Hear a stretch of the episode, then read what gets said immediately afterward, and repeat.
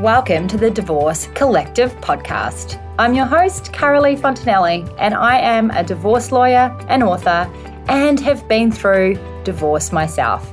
I'm here to support you throughout your breakup journey.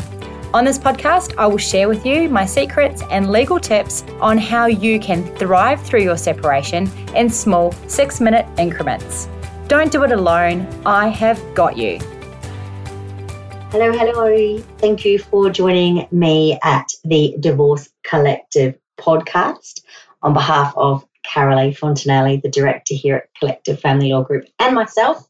I'm Dannielle Young, Senior Associate here at Collective Family Law Group. I want to say a huge thank you to all of those who tune in and listen. Um, it really means a lot to us, and hopefully, some of the information we give um, helps some of you. So, today I'm going to talk a little bit about just some tips, um, I guess, and a general overview in respect of final hearing in the Federal Circuit Court and Family Court of Australia or a trial. Hopefully, your matters don't go that far, but of course, it's not lost on me um, and other lawyers that this breaching a trial, if you have to go there, and going to court and things like being cross examined that's really daunting. So hopefully this information give you a little bit, little bit of background. Okay, so trials are usually listed at 9 a.m. Uh, sorry, at 10 a.m. at the court. Your counsel or your barrister or your lawyer will let you know um, when they want to meet you on the first day of trial. Sometimes they'll want to meet you a little bit earlier so that some discussions can be had and you can get all organised for the day. Trials are listed by the court. Usually they're for a, a full day, some are two days, some are three days, some are longer than that. But in any event, you should arrange to be there the entire day. If you've got kids, then of course, um, reach out to somebody else to make sure that arrangements are made for them for school and after school care and all those sorts of things. Don't take your children to court. Um, there's usually a one hour lunch break that the court will have in the middle of a trial. It's usually about one o'clock. But again, the judge who's hearing your trial uh, will determine that. Trials are big, big days in court. They're all day. They're stressful. They're emotionally um, exhausting. They're mentally exhausting. Take some water. Take some, you know, nibbles or something like that um, to get you through the day. Obviously, don't eat those nibbles in court. but for on the lunch breaks or a toilet break and things like that, stay hydrated. Okay, so the other thing you need to do before your trial that your lawyer should be telling you to do um, is to reread all of the material that you have filed in your matter. Okay, so if you don't have that before your trial, get your lawyers to send that for you. You've got to be familiar with the evidence that you've put on. So, if you're the applicant, um, you'll be put in the witness box uh, um, on the first day of trial. Um, and if there's anything in your material that's incorrect, say, for example, in the drafting, there was a date wrong or something like that, you need to tell your lawyers because on the first day of trial, when you're up and ready in the witness box, your lawyers and your barrister, if you've got one, will have to deal with that um, about if there's any changes to that. They'll have to deal with that first and foremost. Right? So, you're in the witness box, it's uh, your turn to be what we call cross examined. All right. So your evidence is, like I said, what is set out in your affidavit material before the court. The barrister for the other party or, or the barrister for the independent children's lawyer, if you have one in your matter, they will ask you questions about the evidence that you've given in your material. If you don't understand a question that's being asked of you at a trial, then don't try to answer it um, just be honest and ask them to repeat the question or say that you don't uh, understand the question. Um, don't try and expand on the question that you've been asked. Um, you know, um, be honest in your answers, but wait for the questions to be put to you. Don't go on a tangent to just freely give up more information because that often leads to you saying something you didn't mean or it being interpreted the wrong way or it goes against the evidence you've already given in your affidavit. And that's where barristers start, you know, their line of questioning and trying to, um, I guess, say that you've lied or you're not a credible witness or all those sorts of things. So, um, just short, you know, to the point, answer the question that's being asked and nothing else. Um, don't try and guess the answers. Um, you know, people will often um, in the cross in the witness box they'll try and think, oh, where's this line of questioning going? I know where this is going. They're going to try and make me, you know, they're going to talk about this or that. Don't do that. Just answer the question that's being asked of you. Your job when you're being cross examined is to simply answer honestly, respectfully, and directly. Okay? Now, it's unusual. Um, but there may be a time in your, uh, in your trial when the judge might ask you a question directly. Like I said, it's unusual, and usually they won't do that if at any time in your proceedings, trial or not, even you know before you get to trial, if at any time you're addressed by the judge, then you should always start, uh, address them as Your Honour.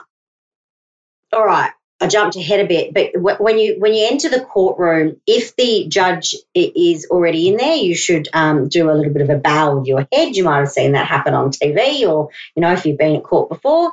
Um, so as you enter the room, um, bow. It's a sign of respect to the judge, and then take your seat. Um, if you're at a trial, which is what I'm talking about today, if you're at a trial, then most times you and your lawyer um, or your team of lawyers and your counsel, you'll go in there first before the judges even uh, comes into the courtroom. So what will happen is your lawyers will direct you. They'll sit up at a big long table um, in the front of the court, um, and you'll sit behind them up at the front of the court. Any support um, people that you bring with you to court, uh, they will sit in the seating at the back of the court uh, that's open to the public. Um, if you've got witnesses in your case that have given evidence, then they won't be allowed in the courtroom at your trial because they will not be able to hear um, the what's going on in the trial until after they have given their evidence.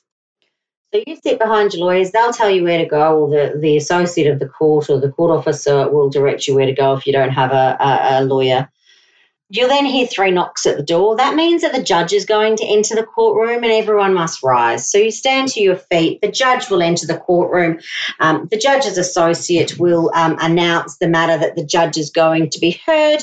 Everyone will bow to the judge. That's that sign of respect. And then the judge uh, will um, ask you all to be seated and take appearances taking appearances just means that they will ask uh, who is appearing on behalf of the applicant, the respondent, and the independent children's lawyer if there's one in your matter. Like I said, when it's your turn to give your evidence or to be cross examined, you'll go into the witness box. You'll be asked to give an oath or an affirmation. The oath is given over a Bible. You typically, it's you've seen it. You, you place your hand on the Bible. You swear to tell the whole truth, nothing but the truth, etc. An affirmation, um, you still um, affirming that you can tell the truth, um, the whole truth, etc., but you're um, not swearing that over a Bible, so there's no Bible involved there.